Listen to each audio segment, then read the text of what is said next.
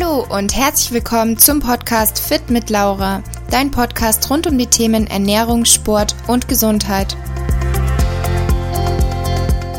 Ich bin Laura, Ernährungsberaterin und zu meinen größten Leidenschaften zählen die gesunde Ernährung und der Sport.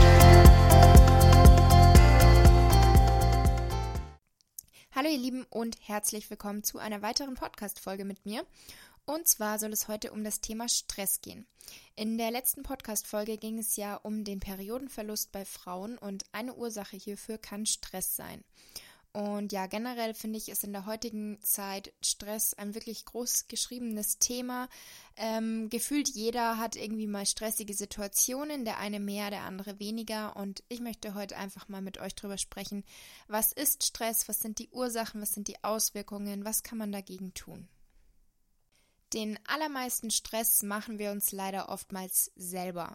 Es sind aber auch Persönlichkeitsstrukturen und Denkweisen, welche besonders ähm, den langfristigen Stress begünstigen, denn es gibt langfristigen und kurzfristigen Stress und somit nicht nur äußere Faktoren.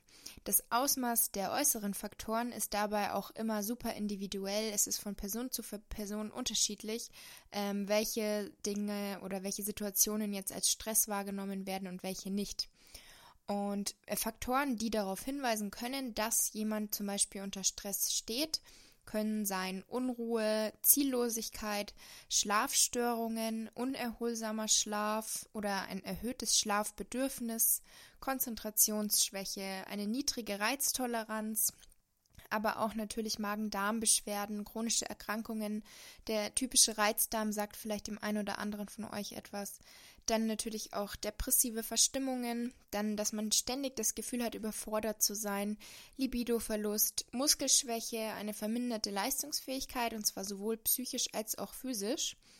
Dann auch Wassereinlagerungen, eine sehr häufige, ein sehr häufiger Faktor, der darauf hinweisen kann, dass der Körper einfach unter Stress steht. Und auch Muskelabbau, vermehrte Fetteinlagerungen, Heißhungerattacken, oder auch Appetitlosigkeit, die andere Seite, ein geschwächtes Immunsystem, Erschöpfung und so weiter. Also es gibt wirklich viele Faktoren, die darauf hinweisen können, dass jemand unter Stress steht.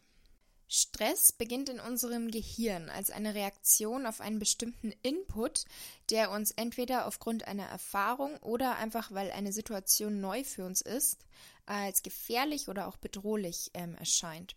Und das Ganze passiert nicht bewusst, sondern es passiert einfach von alleine. Man kann oft das Ganze nicht steuern, sondern es passiert einfach.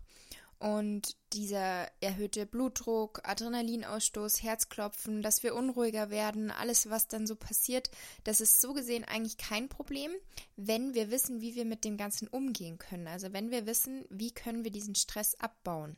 Denn dauerhafter und langfristiger Stress, der wirklich einfach nicht besser wird, sondern ja, wie in den meisten Fällen es einfach so ist, er wird immer mehr, hat natürlich schwere gesundheitliche Folgen.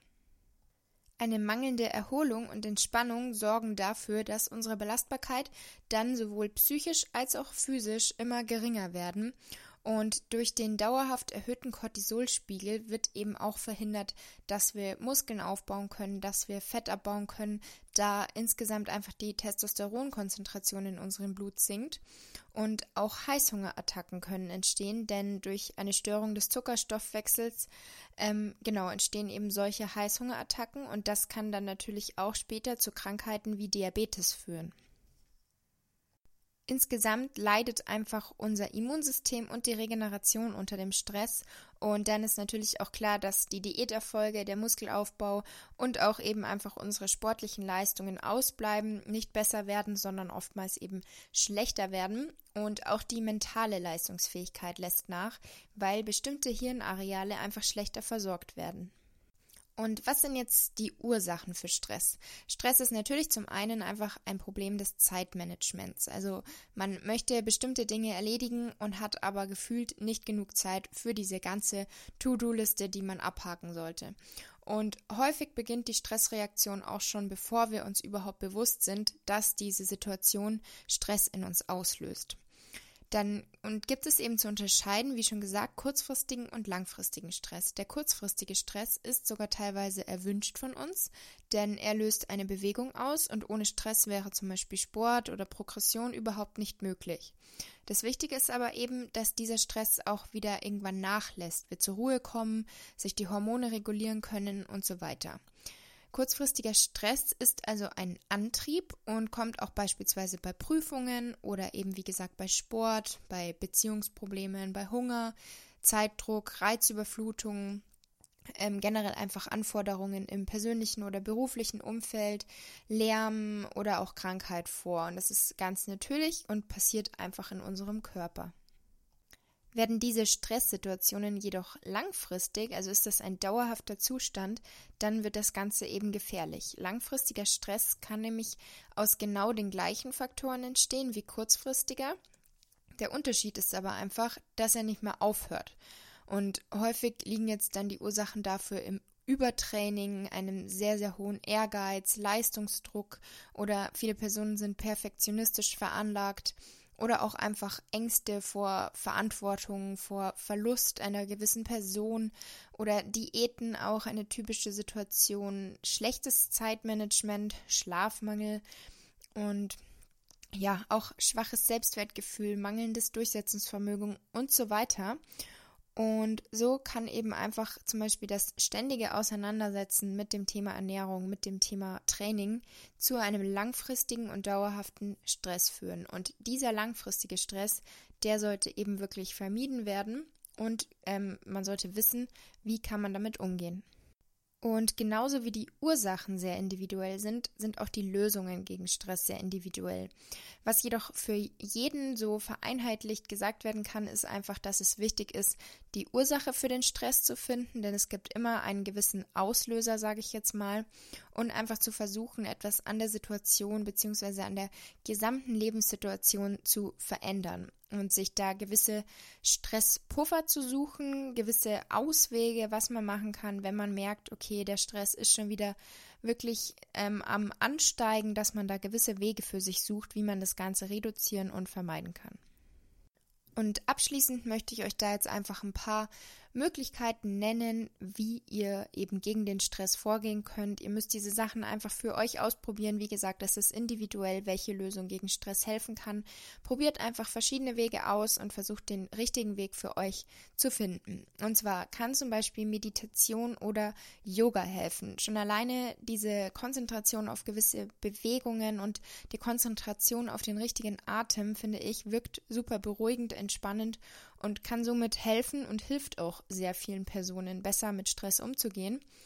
Dann auch so ganz einfache Sachen wie spazieren gehen. Ihr geht spazieren, Musik rein und schaltet einfach ab oder macht moderaten Ausdauersport, also nicht gleich irgendwie Sprints oder ähm, High-Intensity Workouts, sondern wirklich einfach locker laufen, locker Inlinern, locker Radl fahren und einfach die Natur genießen und auch wieder auf euren Atem euch konzentrieren.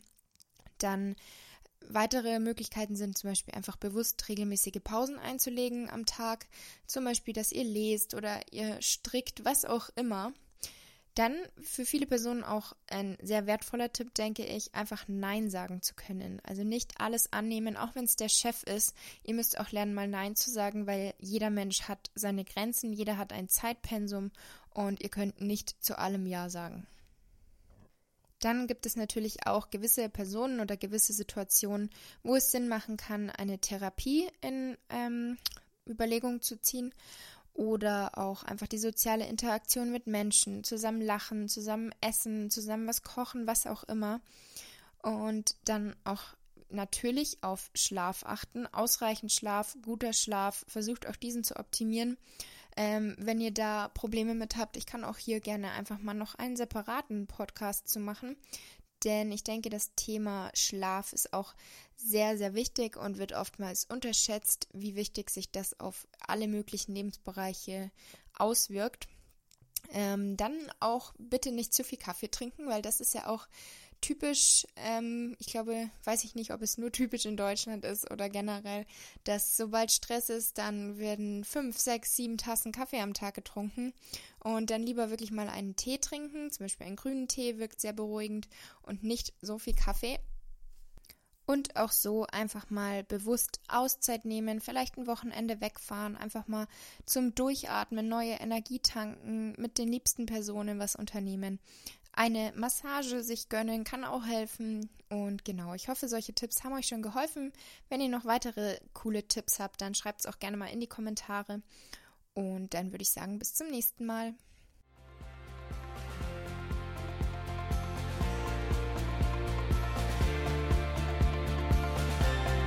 Ich hoffe, die Podcast-Folge hat dir gefallen. Wie immer würde ich mich über deine Bewertung für meinen Podcast natürlich sehr freuen. Und schreib mir auch gerne mal dein Feedback auf Instagram. Du findest mich dort unter fit-laura. Bis zum nächsten Mal, eure Laura.